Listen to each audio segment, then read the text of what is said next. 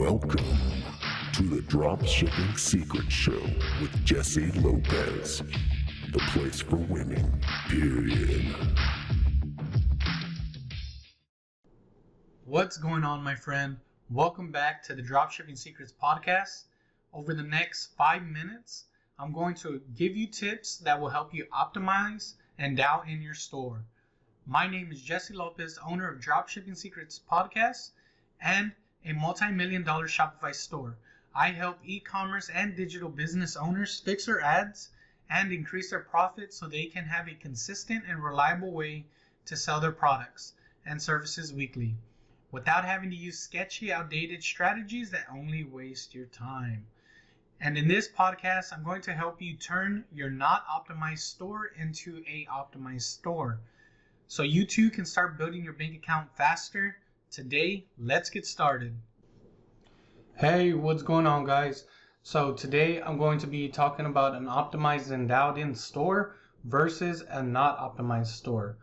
Okay, so whenever a customer goes to your product page, you don't want to have two different um, buttons like an add to cart button and a PayPal button, or um, or even a, a, different kind of button on there, right?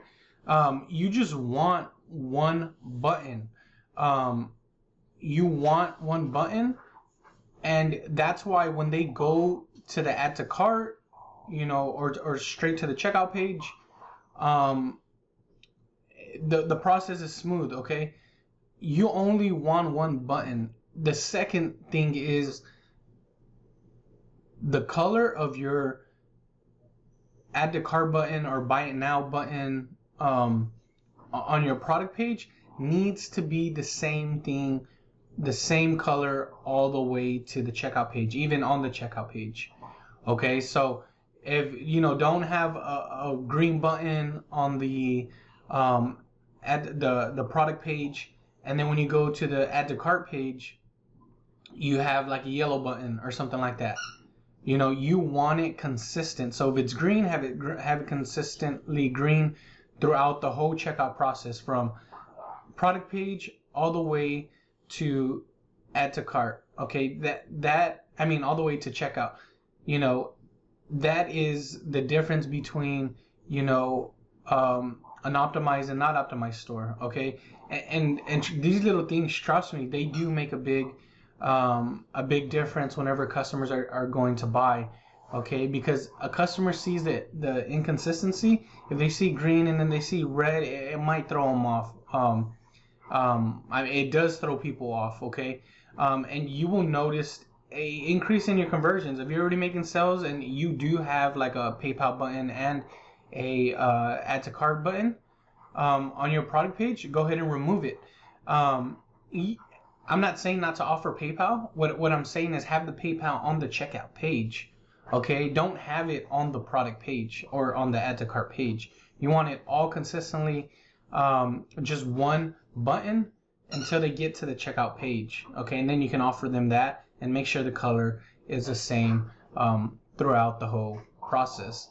Now, another thing is is right underneath your add to cart button or buy now button on your product page is you don't want um, to have like the payment method um, trust badge trust badges okay? You want actually just to have a you know really like a guarantee underneath it okay? When customers go to your product page you know they're not you know and they they're looking at your product and stuff and and they're about to and they're looking at your product and stuff they're not like oh what payment methods are they do they accept? No they're you know so that's not needed right on your product page.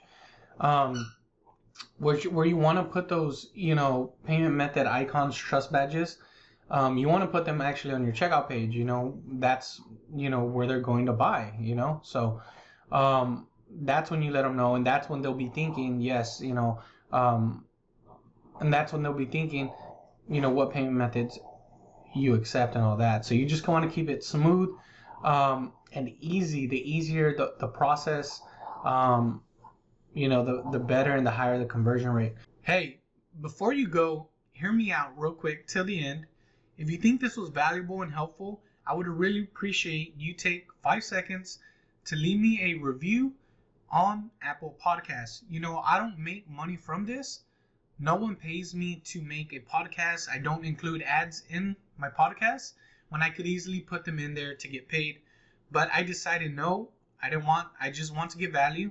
So if you can just let me know that, all right. I thank you for listening, and I will talk to you on the next one.